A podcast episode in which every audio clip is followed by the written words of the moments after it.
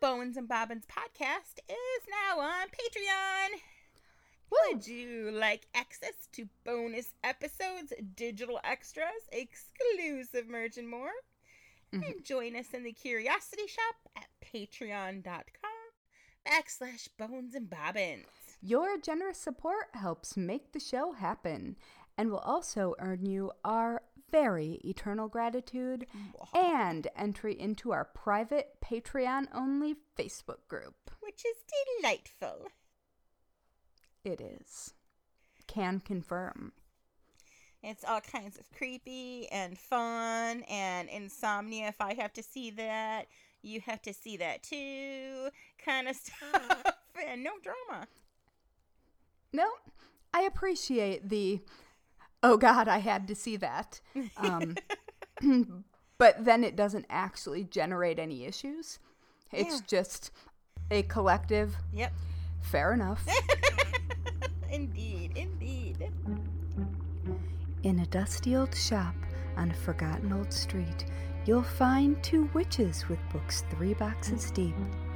Next to rusty old needles and faded red thread, you'll come in for yarn, but leave with pigments instead.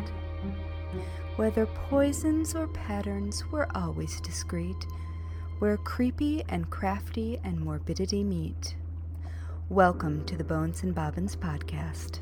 Hello, morbid makers. We are your slightly creepy, Mildly disconcerting. somewhat sinister, Delightfully discomposed. Opaquely odd, Merrily morbid. marvelously misanthropic hosts. And this is Bones and Bobbins, Season 5, Episode 2 The Bewitching and Beguiling Power of Love Spells. I'm Haley from Red Handled Scissors and the Very Serious Crafts podcast, and I go by she and her. And I'm Natalie from Uberdork Designs, an official true crime creative, and my pronouns are she and her. Huzzah! Huzzah! So hey, hi, hello, how you doing? Uh, I'm I'm okay. I um I've been spending a lot of time in my basement recently Oh, which one? because that's true. Um, the one that I can get to the the, the, slightly less creepy, Yeah. possibly more creepy, I, unclear, but um, the one that's under my house and not the barn. okay. So, um, because that is where racks of firewood are stored Ah, and it's cold as hell. And so I go down there to bring up firewood. And every time I'm down there, I notice something new. oh, And so I'm considering just making little videos of the weird shit that I don't know what it is that I have discovered in my basement. oh, please do. Um, Pretty, Yeah, please. I- I definitely found the reinforcements for the hot tub that was in the parlor in the 70s when I was looking yesterday. Uh, I had seen there's still um, the S trap, so I knew that that was there. But then I saw the actual reinforcements and was like, God damn it, you did that, didn't you? And then there's this sort of thing that we walk over every time. It's covered with a rug oh. that has seemingly been there, I don't know, at least my whole life. And they're really, really thick, like wooden slats uh. over it. oh, oh. There's something down there. Oh, I don't know what it is. I was say. but I, I my guess is that it's a well. I think Okay. that I have found the well for our house. Um, but it's been covered for so long and it is so thoroughly like you know how they would in the sizes that existed 200 years ago simply did not don't exist anymore Yeah. Like they're really gigantic chunks of um, the, the gigantic boards that build most old houses. Yeah. They simply do not happen.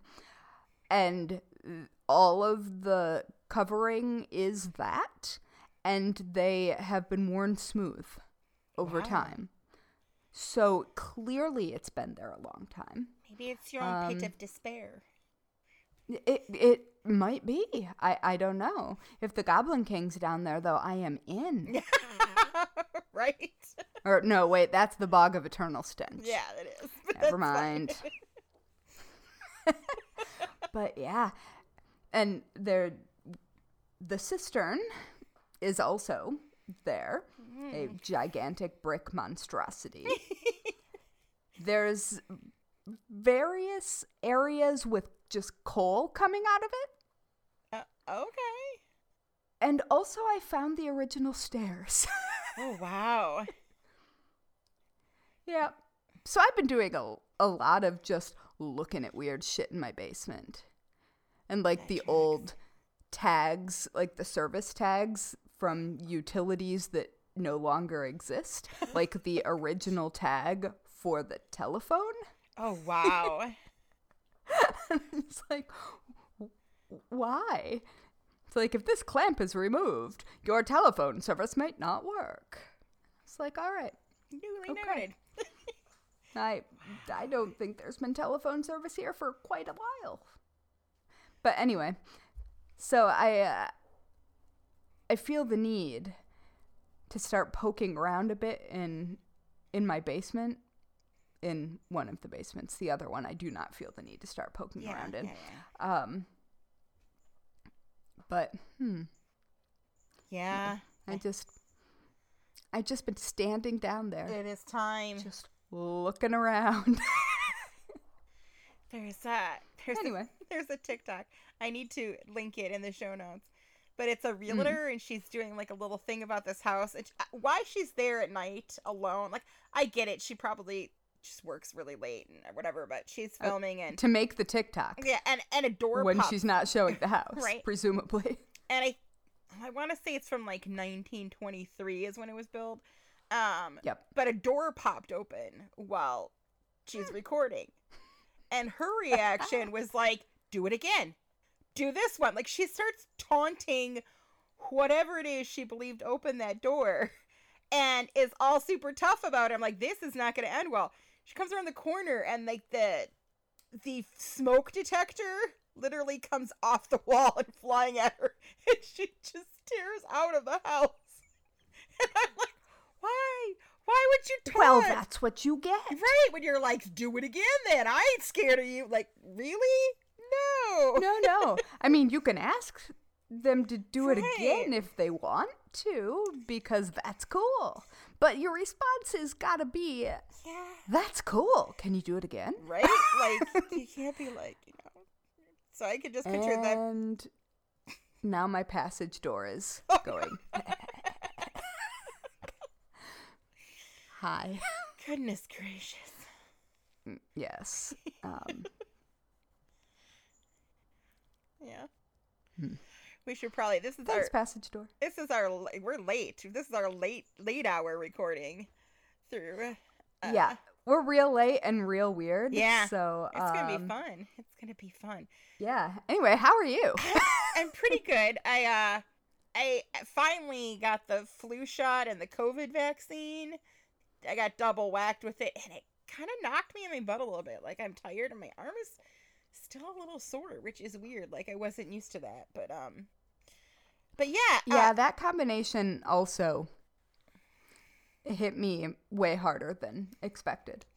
So last Friday night, uh, my youngest worked, um, and I went, Mhm. you know, to go pick her up, and we're on the way home, and it was super foggy, like ridiculously foggy, and she ended up having to close. So it was like, I want to say 10, 15 ish at night Yeah. we're on the way home and i'm already like just hyper aware because it's night deer possums, wreck all of the all of the critters. Yeah. And I can't see shit. Yeah, nature is like, woo! yeah, they don't. nature doesn't give a fuck about the fog, so I have to like try to pay attention to see. I don't know what was going on, if there was some kind of convention, but we passed a total of 12 Amish buggies, which is more than we've ever passed before. And they were like little clumps of two or three. They were coming the opposite direction. So, with Amish buggies, Huh. they have a little reflective triangle on the back of the buggy Yeah. But there's nothing on the front, and they all had lanterns. So it looked like the Amish Death Brigade. like, I don't know what was going on, but it was real creepy. But at the same time, like, I mean, you're probably right, though. I- it was probably fu- a funeral. like I don't know. I mean, it was so late at night, and so you know what I mean. Like, just it was, yeah, it was really interesting, and I don't under like it. Yeah, I've never seen that. I hope many. it was kids out on Rumspringa. Right, that's what I was like. I'm like, what? That, my reaction was, what in the Rumspringa? Um, Mhm. but then like it was funny because I was I was telling I was telling somebody about it, and they're like, oh my god, that's so creepy. And I'm like, you know, you would think that it would be creepy, and I was like, that's really cool. I'm like, I I could look over and I could a skeleton could have waved back at me, and that would have phased me. I was too busy being terrified about a deer running in front of the car. Like I didn't care about. Well, I mean, if a skeleton waved at you, that just would have kind of been like, oh, yeah. Yep, that Uh-huh. tracks. Yeah. Um, so it was actually really cool, but also incredibly weird. Just I don't I don't know what it It's I don't know the what it was. fog that really does it. Right. Uh, Like- and the little lanterns, like it. Yeah, because I've I mean we've The- seen them at night. We've passed it. yeah, I don't know. But yeah, so that, That was the uh, lantern swinging back and forth, not stabbing So for that's- listeners. So I think that's now my number one favorite like Amish buggy spy- sighting. So it has passed up the former number one, which the which was the Amish buggy that was parked at the Pizza Hut. Um, oh my gosh. So- I do so love it when uh when I'm in Michigan and we near the Indiana border. which happens to be um uh Shipshewana. yeah. Oh, my mom loves Shipshewana. they used to go visit Oh, yeah. there all the time. yes. oh yeah, it's it's pretty great. Um Yeah, we we spent a lot of time there. Um So if anybody listening yeah. is more learned in the Amish culture than I am, I've learned a lot since living here and living around them. But if anybody has any idea as to what would have had, you know, 12 buggies full of Amish people out at like 10:30 on a Friday night in the fog, let me know cuz I would I'm real curious. Um real curious. I I I think it was a funeral procession. That is my theory. Right? That I mean at, but at night that late? Like I don't know. I don't know, man. For full like symbolic and creepy effect. Right, and now I'm gonna end up researching like if Amish have their own cemeteries, or if they bury on family land, or like, I already know that. yeah, uh, the answer is yes.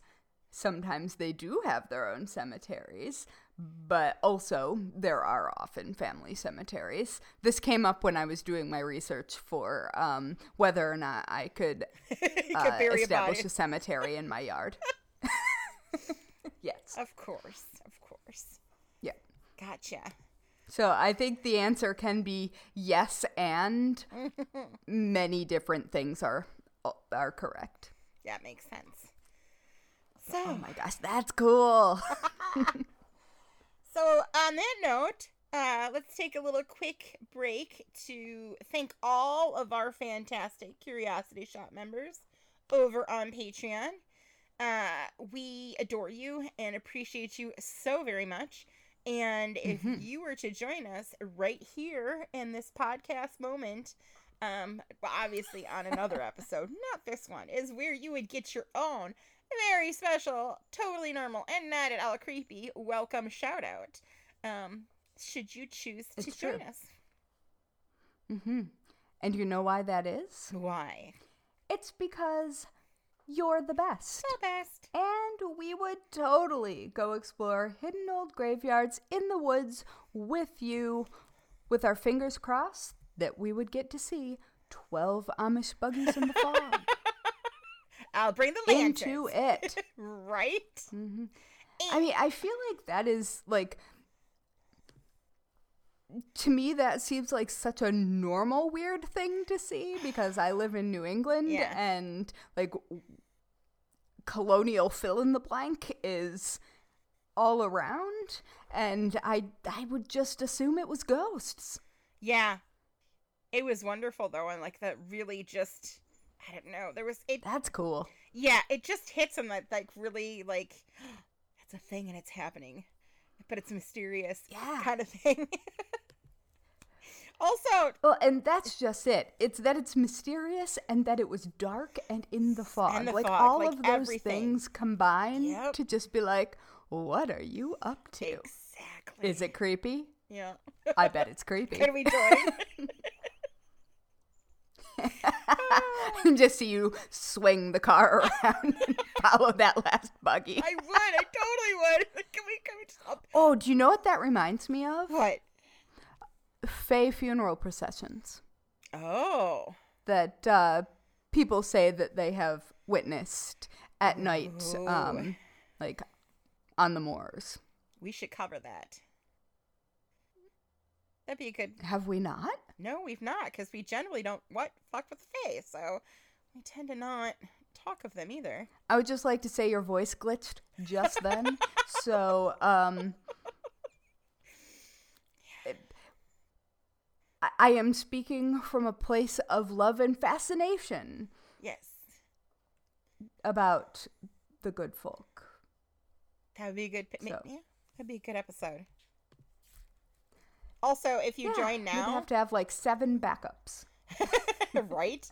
Uh, and if you Uh-huh. join our Patreon, there's like a backlog of like 67 episodes. 67. And the latest one, Mm-hmm. I actually dug deep and uh, talked about the um, decades old cold case that was the murder of my aunt. And uh, Oh shit, I forgot to put that social media post up.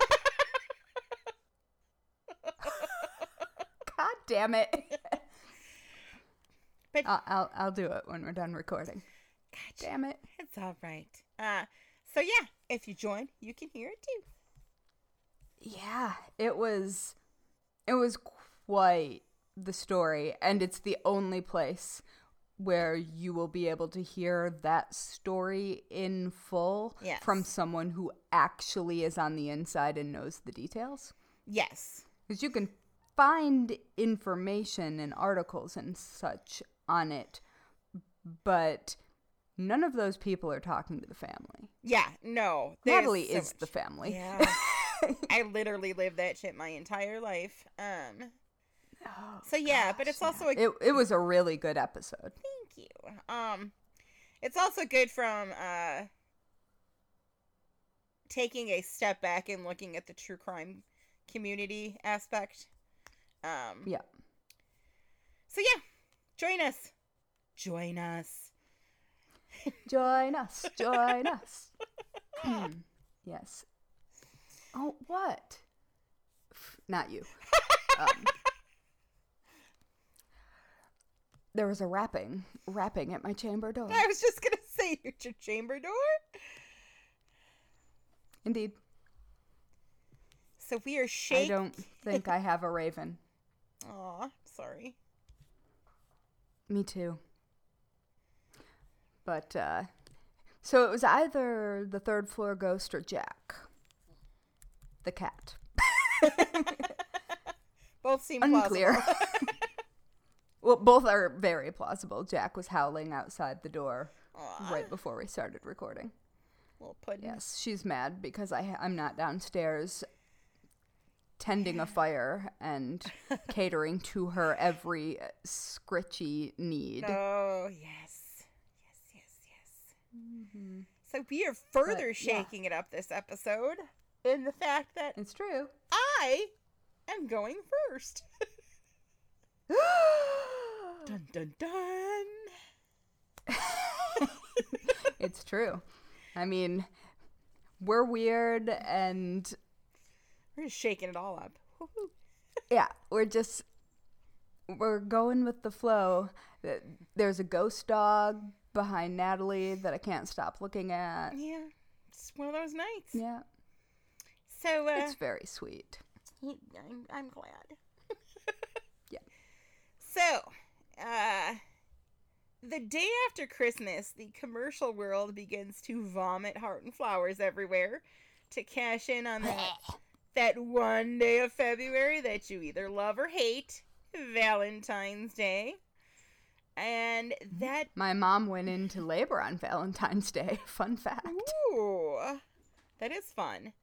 Um, and that day demonstrates the strength of the most powerful four letter word in the English language love. Now, Yes. most lives begin with it.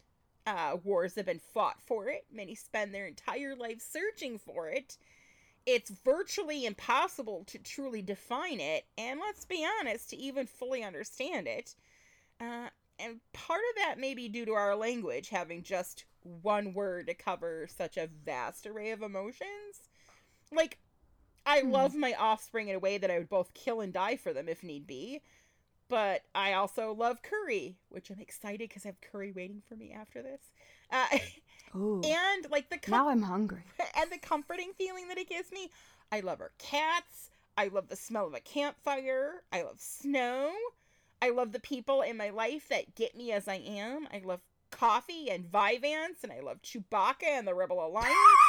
and I love laughing until my face hurts. I even love love. But all of these loves are so very different.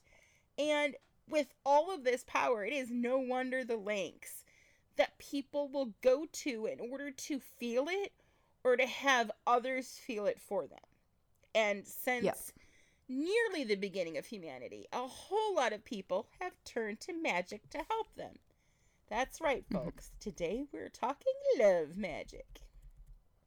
It's true. This is a hugely, hugely broad term, and like an entire podcast series could be dedicated just to covering all that is love magic. But we're going to Mhm. do our best to give you a little overview and, you know, just enough to get you either scared or intrigued. um, uh, please Maybe a little bit of both. right? Please note, as a disclaimer, that we are absolutely not responsible for the results of anyone listening to or trying, like trying to eh, like anything that we talk about. Uh, no. Yeah. So, uh, let's dive on in and take it way back. Uh, our- our journey begins in the dust. Now I have Venus by the Shocking Blue stuck in my head. Our journey begins in the dusty scrolls of ancient civilizations where love spells were as common as the hieroglyphics in, uh, in Egypt and incantations in Mesopotamia. From binding spells etched in clay tablets to papyrus scrolls adorned with enchantments, love magic was literally woven into the fabric of daily lives. Uh, early examples of love magic were found in the ancient Near East, dating to circa 2200 BCE. Um, well, yes. Cuneiform tablets preserving rituals of erotic magic have been uncovered at Tel Agara and Isin, which is present day Iraq. Uh, similar rituals were discovered in ancient, e- ancient Egypt on an ostracon dated to the 12th dynasty, which is 12th, 11th centuries BCE. A demotic, that's demotic, not demonic, which means written in ancient Egyptian, spell suggested Huh. take the fragment of the tip of your fingernail and apple seed together with blood from your finger. pound the apple, add blood to it, and put it in the cup of wine. Recite the given spell seven times over it, and you should make the woman drink it at a special time. Uh, that recipe is a pretty tame variant of a spell that also added, like, semen and the hair of a dead man to the mixture. yeah. I mean, also a little bit of cyanide in there if you're crushing up apple seeds. Right. Uh, so throughout history, Huh. People with different cultural identities and different rituals have been targeted and persecuted by the majority or those that were in power, and institutional powers have intentionally destroyed many scrolls, texts, and written documents. Egypt was once considered like one of the most magical empires during its reign of power and over its like thousand year Well, history. yeah. Right. Uh, the famous Great Library in Alexandria was burned multiple times, and scholars Yeah. suggest that the library was intentionally targeted to specifically get rid of texts on magic.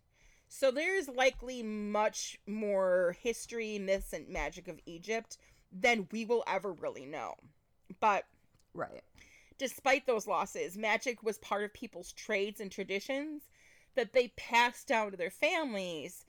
So that alone allowed it to make uh, its way to other cultures.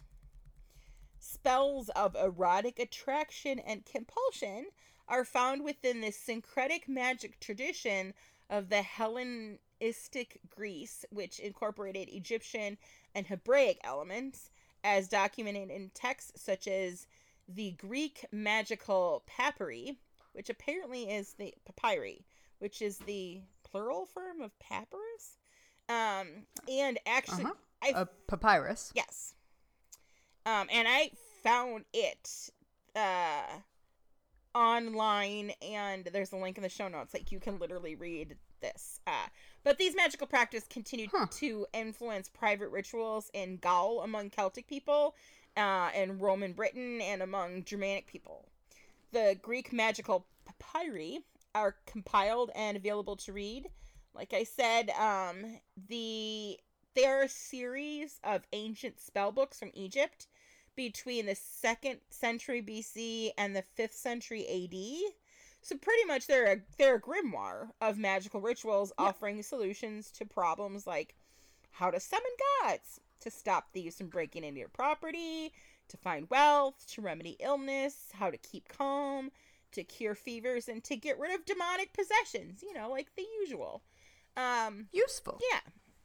You know, you had Ladies' Home Journal, you had the Farmer's Almanac, and you have this. so, Not so very different, really. right? So, unsurprisingly, Help with Love is super prominent, and it covers the entire gamut of lengths a person was willing to go to. There's pretty much something for all levels of effort. There are some simple ones, like to get a certain her at the baths, rub a tick from a dead dog on the loins.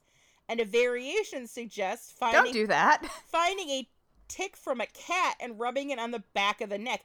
As a Wisconsinite that has tangoed with Lyme's disease, I highly warn against these. Leave the ticks alone. Uh, yeah, give them to the possums. Right?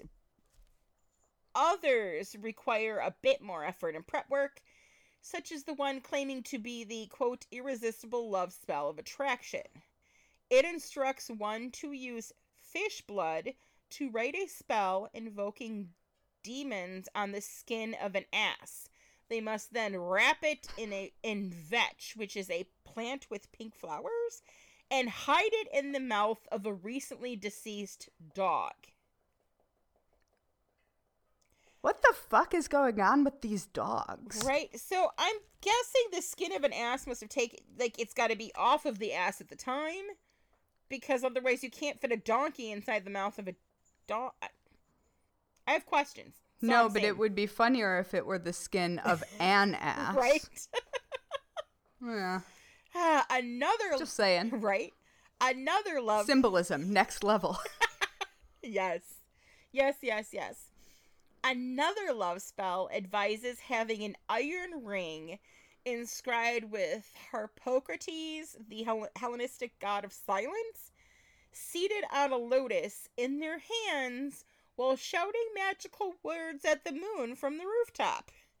And apparently, Uh, several, oh. several gemstones matching the description of those in this uh, ring have been found by archaeologists. So, uh, Fascinating. right? I just, you know, I can imagine the urge. to- Shouting at the moon. Yeah, I mean, that's It's kind of universal. Hey, right? Uh, so Christopher Faraone, Faraone, a University of Chicago classics professor specializing in texts and practices related to magic, writes that in Hellenistic Greece there were two main categories of love spells Eros and Philia. Eros was practiced by men, Philia was practiced by women. The only hmm. times Eros was practiced by women, it was done by courtesans who were considered to live lives more similar men, than to men in that they had more freedom, whereas wives were constrained to their relationships, Right. which I find a little interesting. So, it, Yeah. In ancient times, men used spells to entice or draw women to them. There is a psychological effect to this. If you know They could have just taken a bath. right? yeah. um, if you know someone has cast a love spell on you and you actually do like that person, then the love spell would function kind of like one of those notes in middle school asking you to check a box if you like them. like it's a flirtatious device. So essentially, the love spell signals interest. If the person who receives it knows it, they can check yes. Um, Yeah. so it would probably not surprise you to hear that Eros was much more aggressive than Philia. While Shocking. shock. While love spells were not always used to bind people or to hypnotize them to be with someone, uh, many scholars see the spells men used on women as a form of kidnapping. I don't know that that's, I mean, like, I get it, but I, I think there's probably a better language for that now, but I get it. Uh, philia type of love spells, on the other hand, were meant to. Coercion, maybe. Yeah. Um, were meant to help women feel beautiful, youthful, and attractive to their husbands or partners. There was a fear that spouses would leave them, and in ancient Greece, men could just like like bounce and leave their wives, but women couldn't leave their husbands. In order to keep the relationship, women used philia to maintain their beauty and to keep some peace. This kind of magic was considered healing and therapeutic. The women used magic for affirmation and to build confidence. I am all about self love, but fuck the part patriarchy. You do that shit for you, boo. Don't do it for some man. Yeah. Yeah, that's all I'm saying. Mm-mm. Um, along these lines, uh, Can Love Last? The Fate of Romance Over Time by Stephen Mitchell digs more into the masculine side of love spells and magic. He found that in medieval Nordic communities, there was a divide between the intent of love spells that could be tied to gender. Women would veer toward using magic to break up relationships, while men would use it to arouse desire or seduce others. Break up their own relationships or the relationships of others? I don't know. I'm guessing a little bit of both. like, Mm, Probably. medieval times is where love spells took on a more creative flair. From pro- Uh, I can only picture the restaurant.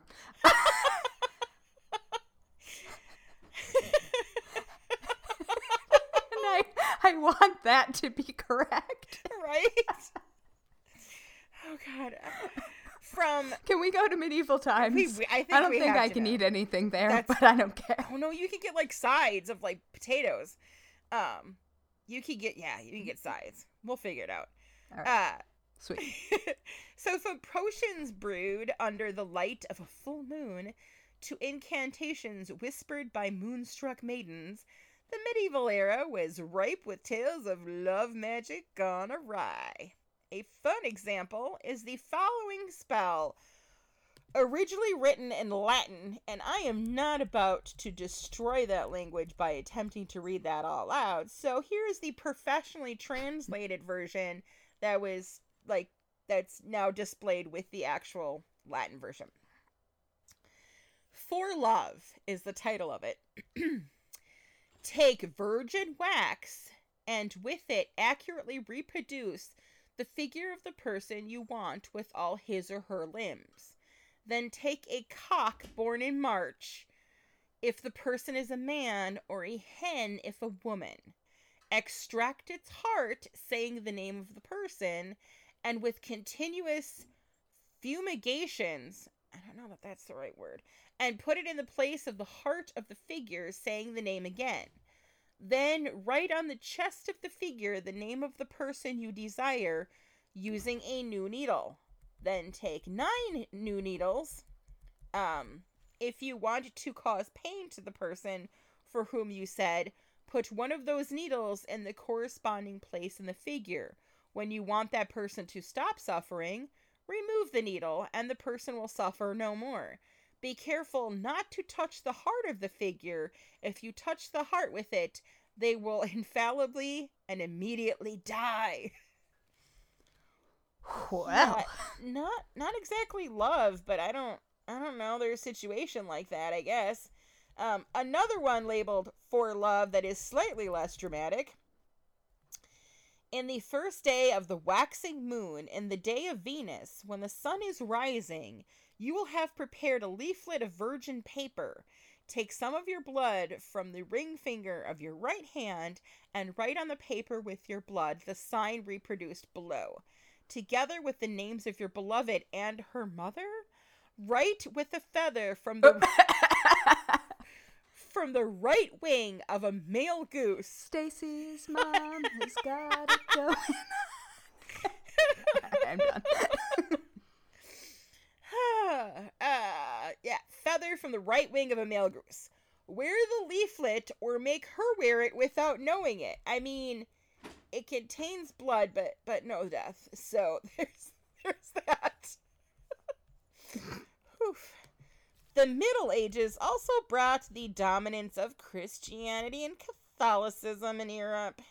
Uh, and while they will steal from the pagans and those that are magical, they were also known to condemn magic.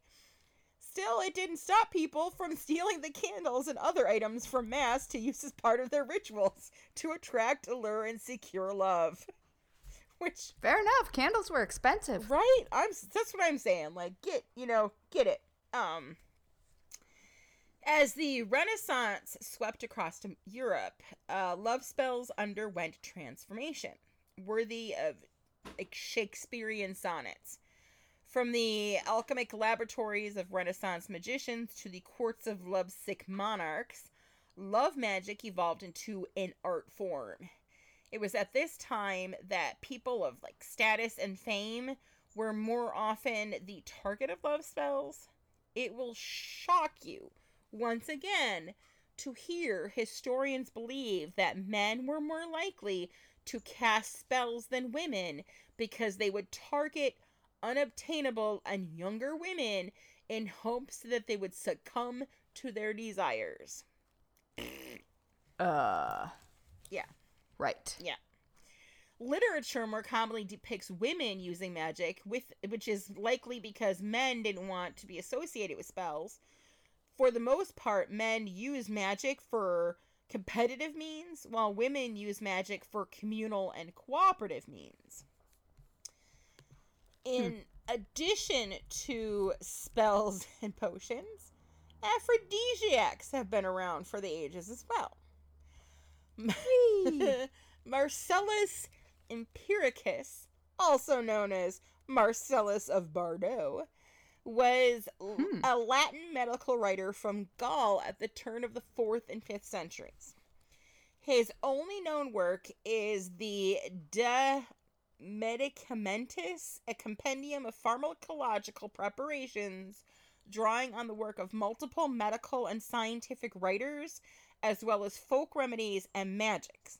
It is a significant um, and quirky text in the history of European medical writing and regularly mined as a source for magic charms. Uh, Celtic herbology and lore and the linguistic study of Gaulish and Vulgar Latin. So Marcellus thought that a waning sex drive could be cured by finding the right aphrodisiac. He suggested whew, wearing the right testicle of a rooster in a pouch around the neck. Now, I can't imagine Oh. that being the one, but some aphrodisiacs have been proven true. Scientists have proven figs, Huh. oysters, chocolate, asparagus, and strawberries as to actually have properties about them that help to woo. Hmm. Whether you believe in magic or not, you cannot deny the power that it has had uh, to withstand time. The texts and papers from those who practice magic from all over the world and all across time contain a lot of commonalities in spells and themes. Uh, the most common themes specifically relating to relating to love include a desire that a love object looks at you and will never tire of looking, a desire that a love object forgets all his or her relatives, primarily a father and a mother, and thinks only about you. Uh, That's a little weird. Yikes. right? A desire that a love object can neither eat nor drink while his or her love uh, love is in fever. And a love fever being compared with madness or with fire. There is a really great s- right? Like I'm confused about how that ends. I, right? Like they're just Yeah. I I'm hoping it's the dramatic language. It's not Doesn't it just end in death? right. That's like If you can't eat or drink because you're wildly in love with someone? Yeah, like I feel like if that's taken literally, it, it, it probably doesn't have the effect you were hoping to. Uh, I would think not. there's a really great site that I managed to find called uh, the Recipes Project, and I've linked it in the show notes. It's a collaborate a collaborative international research community that brings together and showcases like interdisciplinary research on recipes, like across broad temporal and geographic spans with a focus on food, magic, art, science, and medicine. Uh, one of the Hmm. writers, Laura Mitchell, wrote, quote, A few years ago I encountered a somewhat surprising form of this longevity with a 16th century charm from a manuscript found at Trinity College in Cambridge. The manuscript is a household notebook originally owned by a Haldenby family, members of the lower gentry in the late medieval Isham, Northamptonshire. Northamptonshire? Sure. Northamptonshire. Northamptonshire? Yeah, that one. Maybe? That's, that sounds right. Uh, largely written in the first half of the 15th century, it contains several uh, later editions, including a collection of mostly medical recipes written in the margin by a 16th century hand. Uh, one of those later editions is a love charm. It is Interesting. to who shall his wife or her husband say thus, hemp seed, hemp I thee sow, lead and unlead, she thou sh- she that shall be my worlds make come after one and rake sleep. Sleep and I s- her see, wake and her know. This is this most this must be done on New Year's Day at it's written in like some old English, just a little hard. at even Right. taking a live hemp seed in one hand and going thrice about I can't say thrice without thinking of Schitt's Creek. Going thrice about the fire, sowing the hemp seed about the fire, but not in the fire. Then go to bed and lie down upon the right side, speaking never a word to nobody, but to say your credo. Um, while watching an episode of the BBC show Victorian Farm, the presenter actually conducted a really similar Victorian ritual. The episode takes place at Midsummer's Eve, uh, and the presenter, Ruth Goodman, and her daughter, Catherine, go out at midnight to the local churchyard, and Catherine scatters hemp seed while saying, Hemp seed I sow, hemp seed should grow. He who will marry me come after and sow. Which is a much more understandable and concise, like, snippet. But according to Yeah. Goodman, the future husband was supposed to appear in the churchyard or possibly that night in a dream. There are some clear differences, obviously, but the core of it remains intact. Um, there's another similar hemp seed spell in the Victorian grimoire, Romance, Enchantment, and Magic by Patricia Telesco. Um, mm-hmm. so it's just interesting the the things that have crossed like time and culture and still remain. Um, so before I hand it over, yeah, oh yeah, before I hand it over to you, um, I and you bring us into the modern times. I just wanted to share some worldwide love potions compiled compiled by National Geographic. oh. yes. Okay. So, when mixed with herbs, the eggs of Uganda's gray crowned crane, a bird that mates for life, are said to increase affection and monogamy. That's cute. Right? In Africa, the bark of the yohimbe tree is said to have certain aphrodisiac qualities when steeped in hot water and consumed as tea. Hmm. Rum, honey, and red wine are mixed with tree bark and herbs to create mama juana, which sounds close to marijuana. It's mama juana, an aphrodisiac for men and women of Dominican Republic. The people hmm. of Madura Island in East Java are known for their jamu ramuan, a concoction of herbs that, when ingested, restores youth to women and makes them more desirable to their husbands. On Dragobete Day, the Romanian Day of Love, frozen snow is collected and its water used as a magic potion by young girls. The water is said to ward off illness for the rest of the year. The Lappish Love Potion in Finland is an alcoholic brew made from blueberries instead of yeast. Hmm. Chocolate used by that the. That sounds delicious. Right? Like a lot of these, I'm like, I'd be down for that. Uh, chocolate used by the Aztecs as an aphrodisiac has a high levels of serotonin and phenylethylamine, which is mood lifting agents found in the human brain that increase energy and produce euphoric effects. In hell yeah. Right? In the 19th century asparagus known for its aphrodisiac qualities was served to to, to grooms before their wedding night. And in is it just because it's a stick right I, and it makes your pee fun smell funny um yeah in in, mm. in ancient greece carrots were consumed by both men and women to make them more desirable to each other My carrots? I'm uh, not uh-huh. sure. I bet they were. so that is the very abbreviated um cha- like timeline for love spells and love magic. Mm, well, that's interesting. Uh, it uh, it's amazing how little has changed. Right. I I love the ones that are like Stand on your right foot beneath a three quarters moon. Make sure you have one arm up and twirl counterclockwise with the cat with one eye in your left arm while while eating a piece of cornbread. Like it just they're so oddly Ooh, specific. now I want cornbread. I must be really hungry right. Just the ones that are so like blatantly specific are just they they just tickle me because I'm like that that's a lot. That's a lot of work.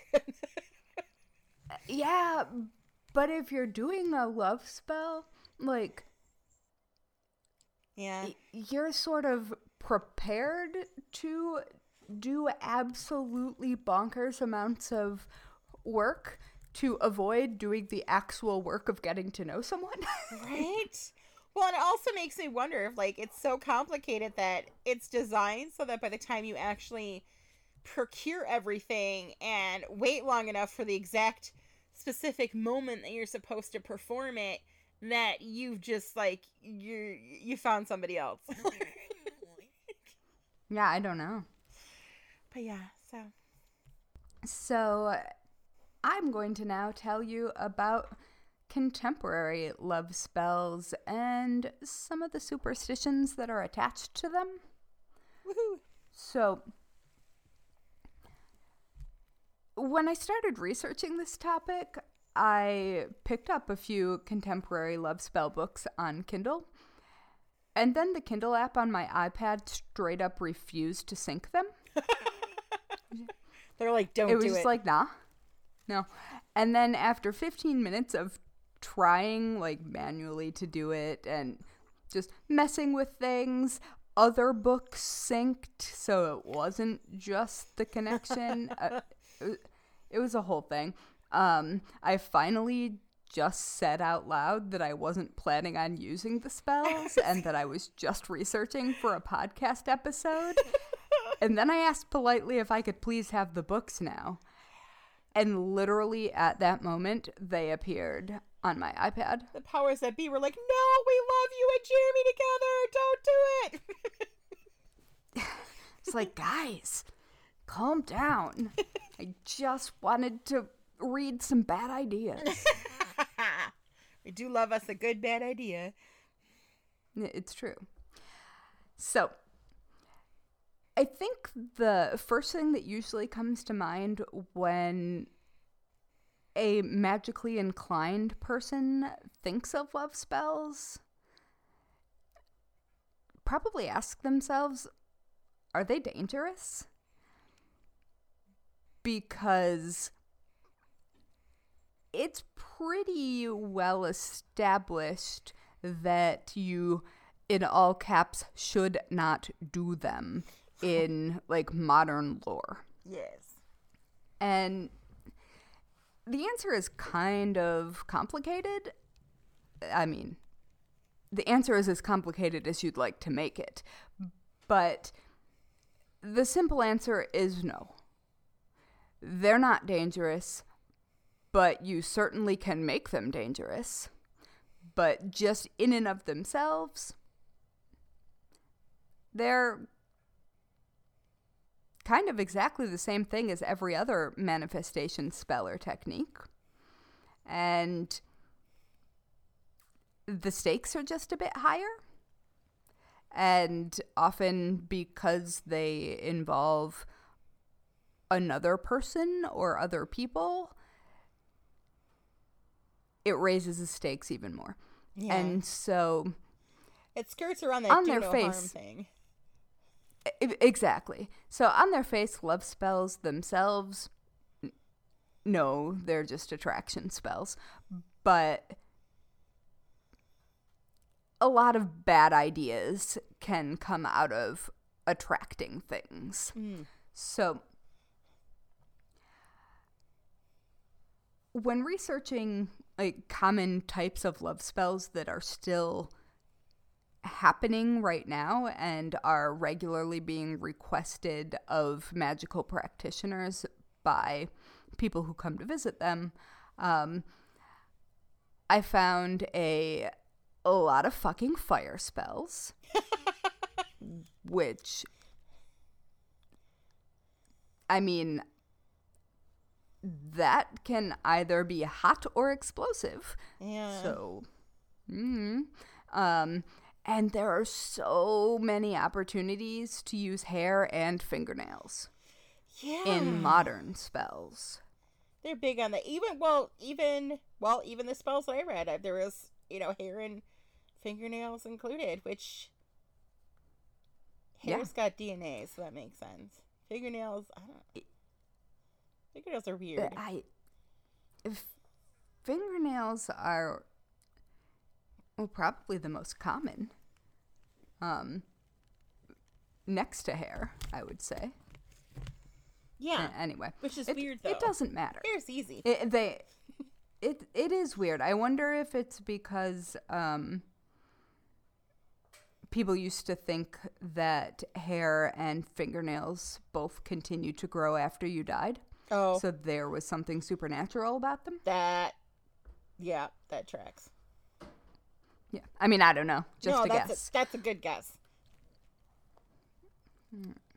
So, like I said earlier, attraction spells are the basis of many love spells. And those can take the form of like summoning spells or sometimes glamour magic, mm. which is another another variety of magic that can be ethically questionable depending on how you use it. Mm, yeah. Um, because it makes other people see you in a light that you want them to, not necessarily the light that is correct or accurate. Um, but that said, attraction spells are pretty commonly candle spells. Um, sort of the symbolism of a light in the darkness that is guiding something to you. And that, again, works for many manifestation Mm-hmm. spells and attraction spells. But often there is an additional um, emphasis added by, like, writing someone's name on a candle Mhm. or adding herbs or notes that you write and then burn or basil leaves. Um, I mean, there you can pretty much turn any attraction spell into a love spell, and candle spells are really frequently used for that. Yeah. Um, similarly, enchanted perfumes oh. are another really common um really common representation of how these spells work because scent has um, sort of historically known to be intoxicating Mm. or and highly attractive to people, especially people of whatever gender they and you are interested in. Um, It also is really So- powerful in terms of like recounting like memories and stuff. Yeah, exactly.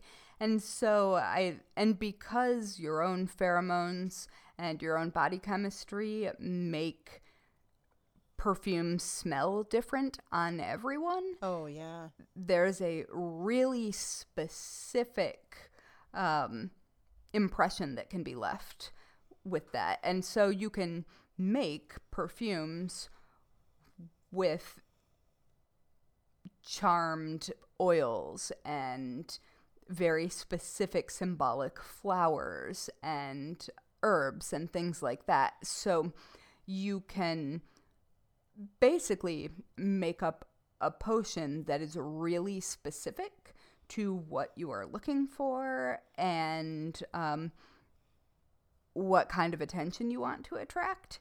And so those are pretty common. Those sorts of spells, as far as I have found, tend to be milder than more um, uh, explosive, I guess, um, types of spells because they are they're slower. They're something done with intent and generally something specifically that you are doing to yourself. Yeah, And- I kind of imagine it's got a certain psychological effect on you as well. Like when you wear it, you probably have that a little bit different confidence about you. Oh, I 100% have two different um, ensorcelled perfumes that I wear for very specific reasons. Um, and one of them is when I need to be a bad bitch. so, That's all the time. You're already a bad bitch. well, when I need to let everybody else know I'm a bad bitch. I Um, love it. Yeah, so a lot of things that you don't necessarily think of as love spells are love spells. Like they're sort of woven into our daily lives. Oh. So sealing letters with a kiss, Yeah.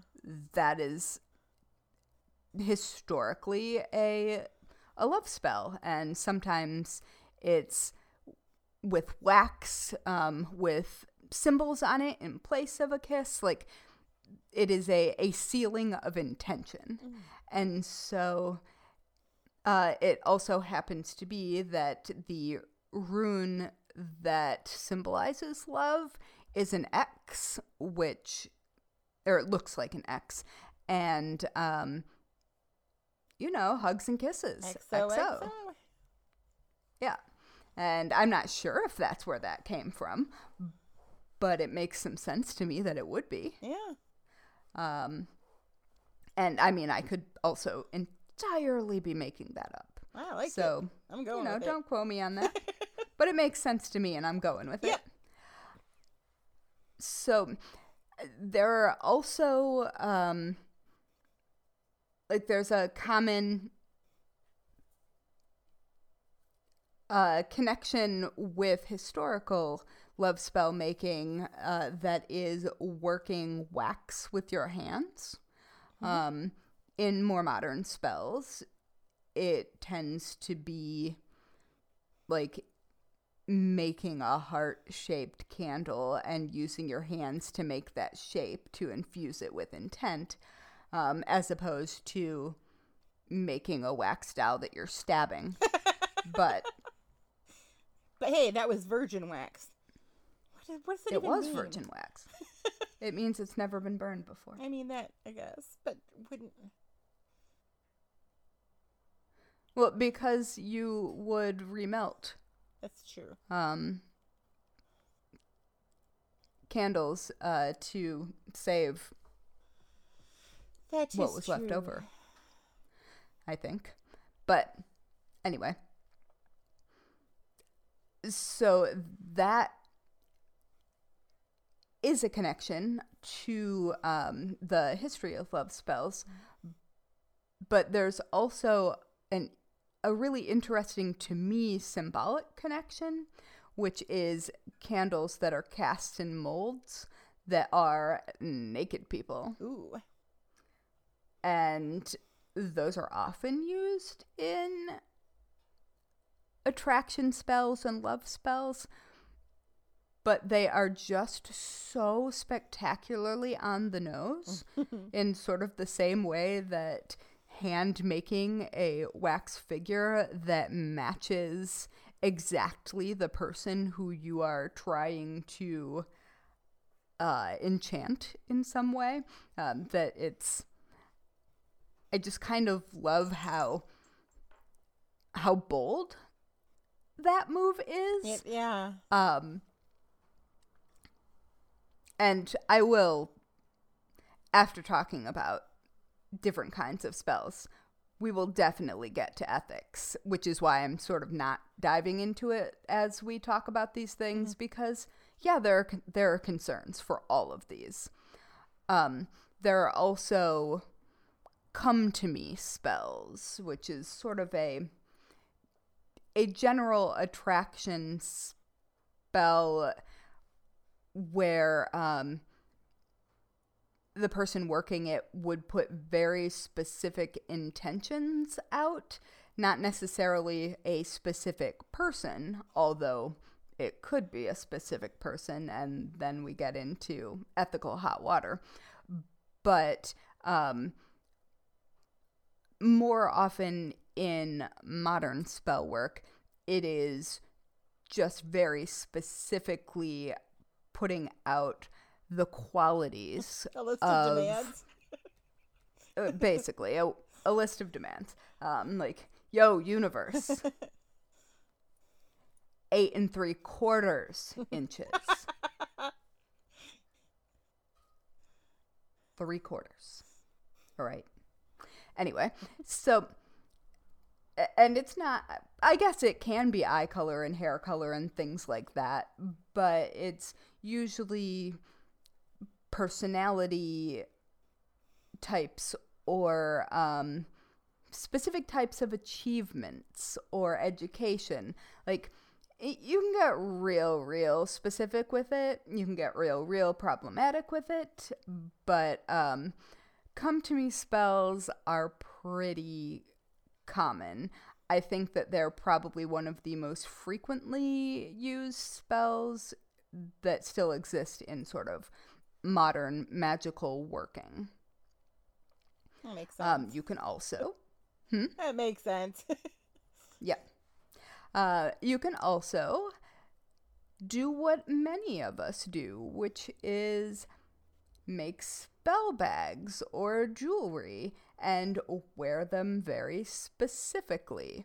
So, if you want to say attract romantic attention, you might put a rose quartz bracelet on your right hand because you are looking to bring it to you. If you are looking to let go of attraction, you might put it on your left hand because that's the hand of uh, giving it away. Ah. And so, like, there's a lot of a lot of interesting symbolism that can be very personal and worked into spells that feel a lot more powerful because you have attached so much identification to them.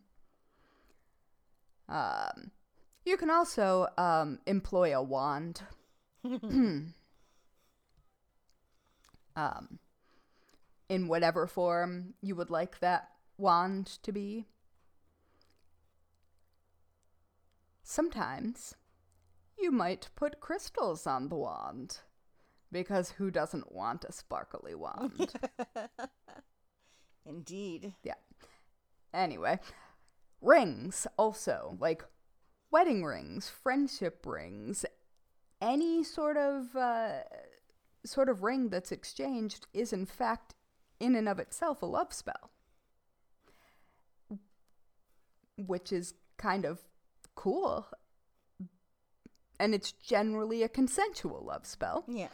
So it's um I I think that many people might not look at them that way, but what are they except for symbols of very specific intent made to be worn to remind you and the world around you of a commitment that you've made. Yeah. Like it's um it's a pretty solid spell. It is. I never really thought of that, but yeah, it definitely is. And so if you're not into fire, which, you know, all right, fine. You can have some pretty rocks. So, um, just gonna give you a list of a few different crystals and what they're supposed to um, attract in love magic. And like putting a crystal in your pocket is sort of I would say a gentle introduction into probably not very sketchy love magic. And so you might put carnelian in your pocket. Um, carnelian is red and it's often said to stimulate passion or sexual energy, um, but also like courage. And so that might be pretty useful if you're trying to talk to somebody who makes you nervous. Um, that would be everybody. right. Uh, yeah, so slap that cornelian, or carnelian in your pocket. Um, everybody, just go for it. Um, diamonds are said to deepen commitment and trust in a love relationship. I am fairly certain that that is a very recent uh, De Beers related. I was gonna say that sounds like a sponsored. yeah, I I don't think it goes that far back. Yeah. Um, but emeralds are supposed to enhance love and devotion and support emotional balance. And I do love an emerald. I was gonna say they're so Um, pretty. Yep. And garnets, which are also often red, um, are supposed to make you lucky in love and also enhance self esteem.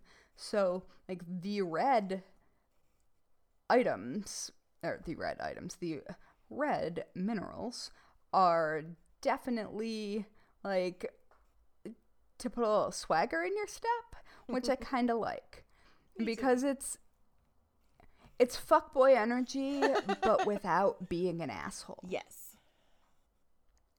Yeah. Um, there are also a lot of uh, greens that are involved in love magic. Um, and I think that's usually because they are often related to abundance. Ah, And yeah. so people have historically done magic for only a couple of things money and love. Like, Yeah. those are the things. There are relatively few unrelated channels of magic. And so, yeah, it's so many of the um the minerals and crystals are meant to bring something in but there are also a good number of them and i especially like these that are meant to bring something out of you. So moonstone is supposed to make you more nurturing and accepting of others. Um Pearl is to strengthen your own self esteem and also increase femininity because, um,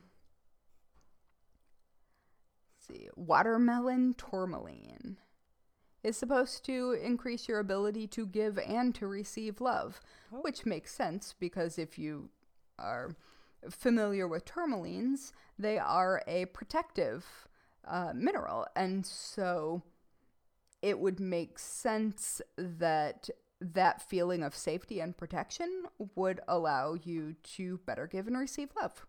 Yeah. So there are I think just like pretty much every attraction spell, most crystals can also be wielded in love spell form. I'm not sure that I've actually come across any spell that wasn't wieldable in love spell form, now that I think of it. But, um, alright, so say you're not into pretty rocks. we got potions. There are potions for that. And I was telling Natalie when we got on this call that I looked over and I had um, my iPad open to a Kindle book, and the page that is that was displayed and is still currently being displayed is fuckboy protection oil. Love it. yeah, which, yup. And so it's it's very interesting um, when you're talking about potions because it's sort of the bringing together of a spell jar Yes. and then a then not just having the spell jar be the physical manifestation but the result of what happens within that jar being useful mm-hmm. for other manifestations so Love spells, love potions, very common. We have all heard about love potions. They don't really work the way that the TV would have you believe. but they are also, I mean, like you said earlier, there are aphrodisiacs. There is the power of intent and also the placebo effect. Mm-hmm. All of which are extremely powerful and can certainly be used if you're dabbling in love magic. Um, connected to love spells, sex magic, and fertility magic. Um, sex magic can be done with yourself or with a consenting partner who is in on it. Yeah, it can. Yeah, there's a, a book called um, Sex Witch by uh, Sophie Saint Thomas. And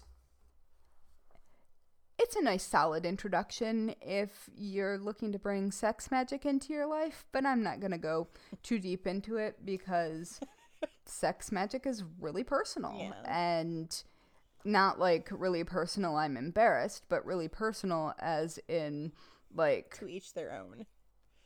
yeah, and, and you can personalize that very specifically. Oh God, my microphone just jumped across the floor again. oh well.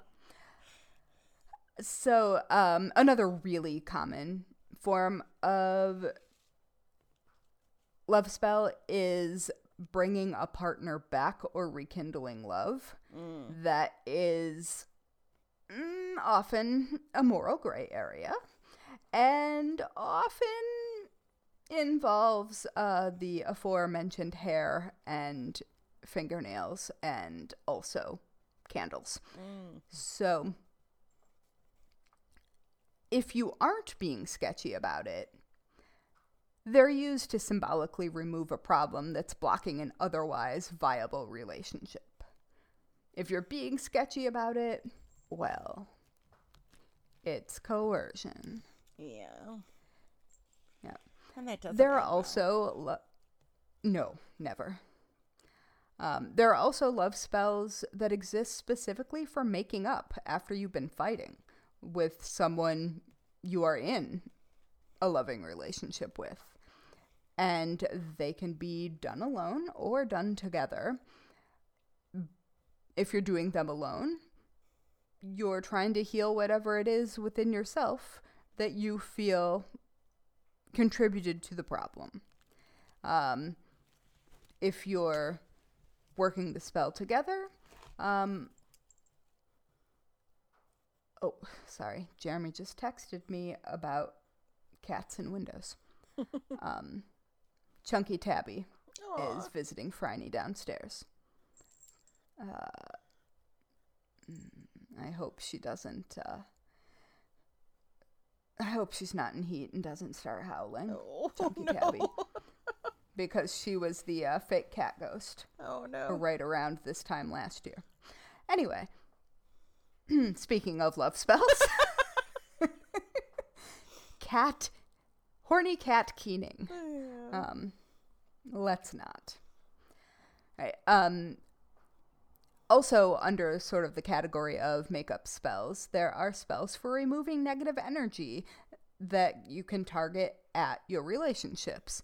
So, in the same way that you might clear the energy in your house or your altar or yourself, you can do the same thing with a relationship. And that's a pretty healthy thing to do. I was gonna say that that I can get behind. Absolutely. Yep. There are also spells to soften or sweeten your own heart to let go of hurt. Oh yeah. Those spells can also be wielded like a weapon Yeah. um, to induce someone else's um, sweetening or letting go. And unless they know what's going on, that's sketchy. Mm-hmm. Yep. There are also love spells that I think probably most of us have done, like uh, specifically asking for guidance, like pulling tarot cards, Yep. asking about a relationship. Uh, if you are a spooky witch like I am, working with pendu- or pendulums and divination boards and black mirrors, because that is my favorite way to have the universe be like, yo, this. you know, your mileage may vary. Um, but you also do need to be careful what energies you invite to collaborate with you. Mm-hmm.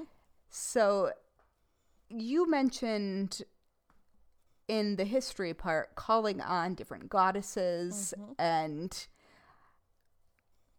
how that could be sort of intertwined religiously into a love spell. Yes. The thing about it is, if you're gonna call on Venus or Aphrodite or Freya or pretty much any one of the uh, pantheon of gods and goddesses related to feelings, you're going to want to foster a relationship with them first. Because Right. as mo- yeah, as most of us know, um gods and goddesses are often the gods of something and their opposite. Mm-hmm. So I don't know. I, I, I think you just gotta know who you're working with. In in the same way as you don't wanna make a deal with an entity or make a trade with an entity or you know, sell your soul for a thing. It all comes under the heading of mm, maybe know who you're talking to if you're talking to something else. Right. And nobody wants to just be hit up and asked a favor when you don't even know them. No, exactly. Like Like, why would that work out well for you? like you wouldn't just knock on a random stranger's door and be like, hey, help me with this thing. Yeah. Yeah, probably not. Probably not. Um, so you may be wondering at this moment, how do I make someone fall in love with me? I was. I was wondering just the at that answer. What? I was wondering that just at that moment. Oh, yeah, I know, right then. Right Yeah, then. I, I saw it. I saw it in the top of your head. Um, and the answer is, bitch, that is not how free will works. Right. Obsession is dangerous. Yes.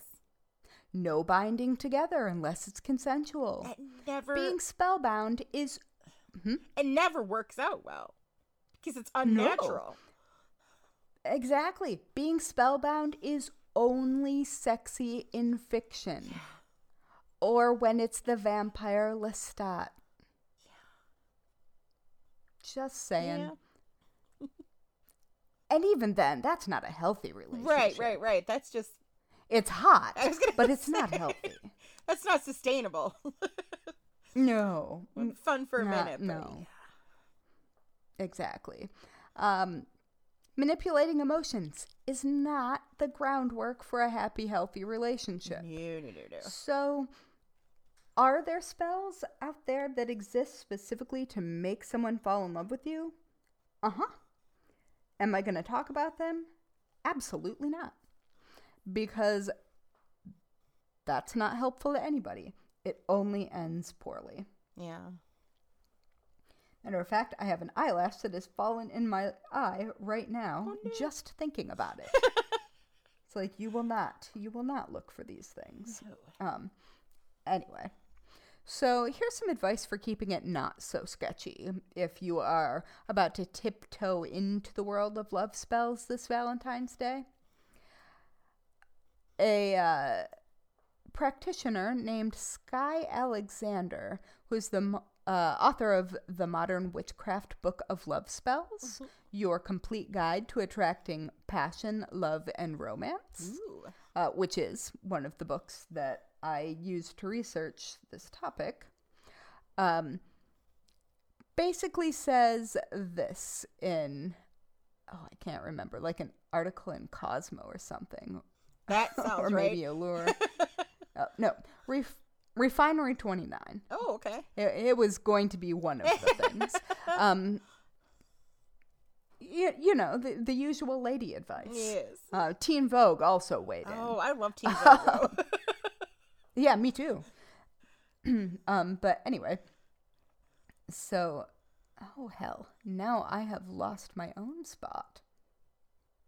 Okay, so her take, and she specifically wrote a book on modern love spells, is quote, let this be done in harmony with our own true wills, divine will, and for the good of all concerned, harming none.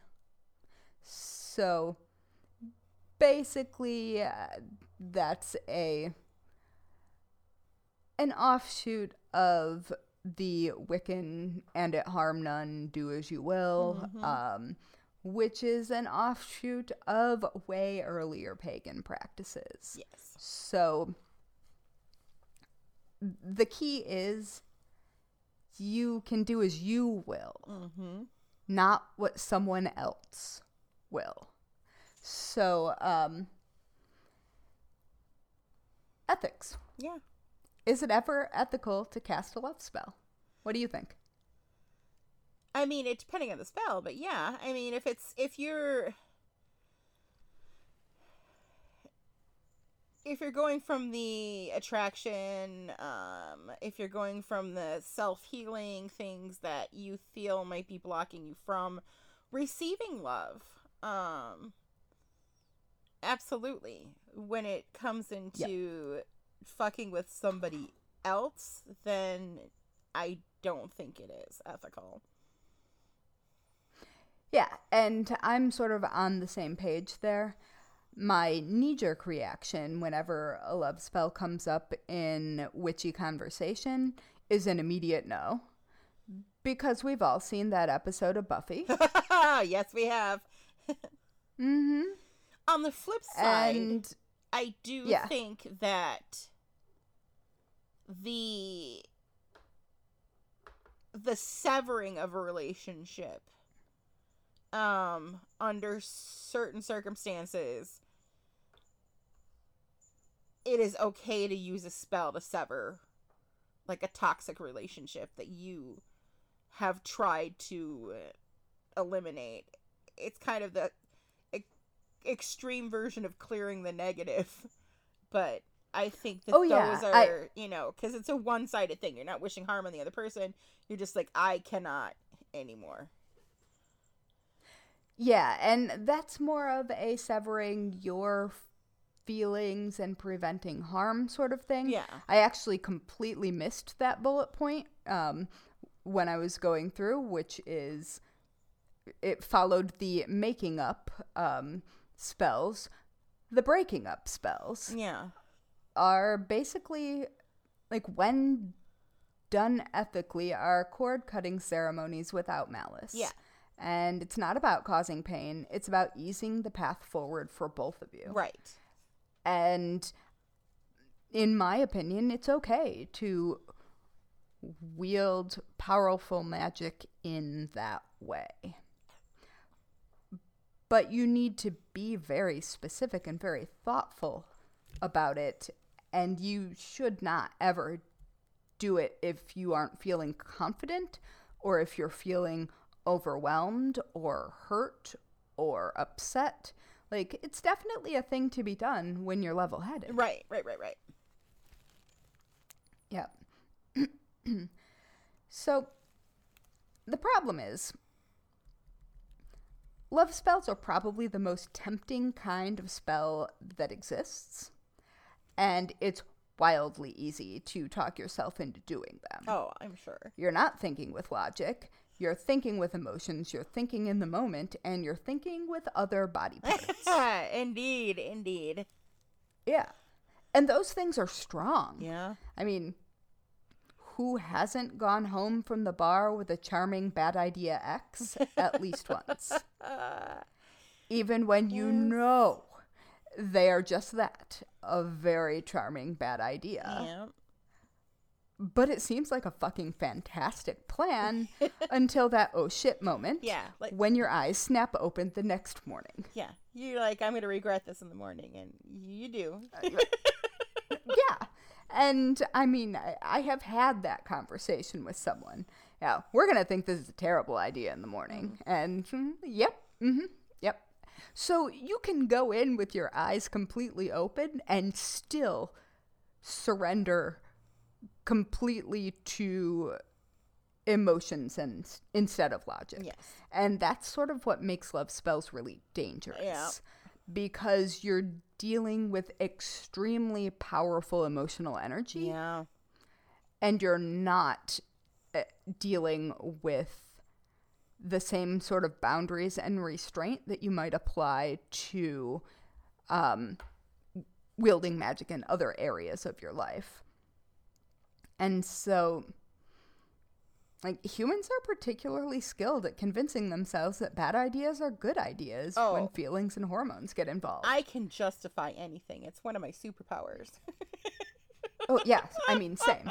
Like just reading about these things, I was like, hmm, I could do a little a little zhuzhing of my romantic life. I could do a little. And like there's nothing wrong with my romantic life. And still I was like, hmm, maybe it would be kind of nice if I felt as hot as I was at 22. And other people also thought I was as hot as I was at 22. Like, and that is not applicable to me at this moment. And it doesn't matter. Yeah. Because I'm still like, well, I blame the patriarchy. I am. Ex- well, yeah. But also, it just feels really good to feel that hot. Right, right. And it doesn't. I've weirdly found that at the times of my life when I felt like that, it wasn't for anybody else. I thought I was smoking hot. right. And it didn't really matter what anybody else thought. And that's kind of all right until you're bringing other people into it. exactly. And so I uh, thought it was a particularly good idea. Um, one of my sources mentioned doing boundary spells on yourself, Oh. which I think is actually really smart Oh, that is. for those moments when you're like, well, because at least it's a thing that you have thought through right. And is in the back of your mind already. Yeah. And that might be just enough to cause you to hesitate from doing something that's a bad idea or straight up unethical. Yeah. And so thing is, if you're planning on bringing another person and or people into a spell, ethics rather than your individual desire mm-hmm. need to be the first thing you think about before taking any next steps. There's nothing. We're keeping it consensual. consent. Exactly. And if you aren't, like, if you're trying to justify something that you're doing because it'll be good for them, or I don't know, it, you can justify almost anything. Yeah. But in a uh, in an article specifically about love spells and teenagers Oh, on God. the uh, Llewellyn Yeah. website, I I found three questions that I thought or that I think are a really good idea, not just for teenagers, but for anybody to ask themselves before they do the thing. Um, so, a uh, practitioner named Gwinevere Rain wrote this article. And um, again, this is aimed at teenagers, but as a as an introduction to love spells and doing them ethically. And so, question one: Would I mind if this spell were cast on me? Mm. Question two: Am I willing to take responsibility for my actions? Ah ha ha. Uh huh. And question three By working this spell, am I going to harm anyone or intrude on someone's free will? Those are excellent and the advice- questions. Yeah. And the advice is if you're unsure, don't cast the spell. yep. Absolutely. And you know if you're hesitating on something. And my God, those three questions are a boner killer. yes. but uh, in a positive way i don't know man um so to wrap things up i just want to bring in some examples of when things go very very wrong according to pop culture right so like the general obsession and stalking and death Yes. that happens whenever someone decides they're going to put a love spell on anyone else. Um, the hitting the wrong person by accident and then hilarity and tragedy ensues. Yes. Also, um, a, a real solid standard. Um, my next bullet point is cats and dogs living together. Mass mass, mass hysteria. Um, but then goes on to the gatekeeper and the keymaster Oh, my goodness. Ghostbusters sort of scenario. Yep. Those people aren't aren't involved in the decision making. They are like sex fueled automatons that are just walking those meat suits through town. so One of so so that happens. Um, then you've got your garden variety terrible repercussions due to not being a virgin and or a woman saying yes. ah So, uh, looking at you, Buffy and Angel. yes. Um, and then my favorite of the uh, very, very wrong love spell tropes is not noticing that the world is ending around you because you're too busy fucking. yes. Yes. yep.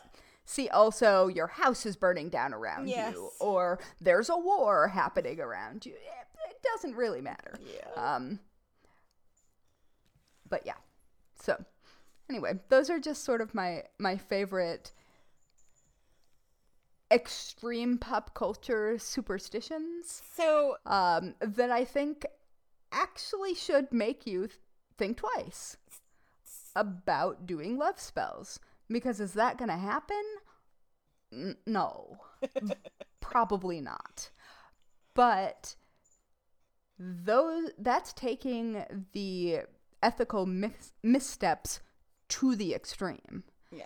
And if you're not cool with taking your own ethical missteps to the extreme, Right. don't do it. Like, full stop. So So, yeah. would weird science would that be considered a spell? Even though they yes. I, uh, I mean, they created something, but then uh, took away it. it they had a doll. I'm fairly certain if something is conscious yes. and you take away its free will, it's unethical. Yeah. I haven't seen that in forever. I think I need to force it upon the, the offspring. Oh my god. So. I uh, I'm considering watching a little Practical Magic this evening. oh yes, do it. Speaking of, Oh yes, love Um, magic indeed. yeah. And So that's a good segue into what it brings us to, which is Hello, Weekly. the Worst Worst way, way to die. uh, well, mine is Fatal Obsession, Yeah, yeah, yeah. unsurprisingly. What's yours? Mine is unsurprisingly someone accidentally sticking a needle in a heart of a wax uh, figure of me that was made from specifically virgin wax. Yeah, let's not do that. I like you. I require your existence. So, man, anybody who does that's going to have to tangle with me. Yeah, I wouldn't. My money's on you on any No, I wouldn't either, frankly. I also would just like to point out the, in addition to virgin wax, unused needles. Keep in mind, these needles were hand wrought. Yeah. All of them. Just, that just adds a layer of commitment to that bullshit It really does. that is really too much. For real. Like, I can think of so many more, Yeah. like, better ways just to spend time. Like, more interesting, more fun. Like, that's a lot of, I Yeah. don't know. Maybe just get some therapy. Saying. And also self love spells. Yes. Those are always an option because it's a whole lot easier to allow someone to love you when you love you. Right. And that is the whole point. You're not tricking anybody Right. into loving you. You wouldn't want that. Like, even if you could do a spell and the hottest person you can think of would just walk out of your closet and into your life, I. You're not going to feel good about that. No. You're not going to feel good about making someone about tricking someone into loving you. Right. Because it's not really love. No. And I mean, you might have some real hot sex briefly. Yeah. And that's fun. But it's also not consensual. Yeah. Yeah. Oh, yeah. And you shouldn't do it. Yep. Nope. And uh, so yeah, it I I think that I'm going to land on for this Valentine's Day. If you're thinking about love spells and you have a partner, do something with your partner if you want to call in specific positivity Yeah. to your relationship. Like make it a make it a couple's goal. Have a little sex magic to top it off. There you go. Like great. But never work love spells on anyone else unless they've consented. Absolutely. Like just don't do it. Don't do it. You're allowed to put it out in the universe what you would like. Yes.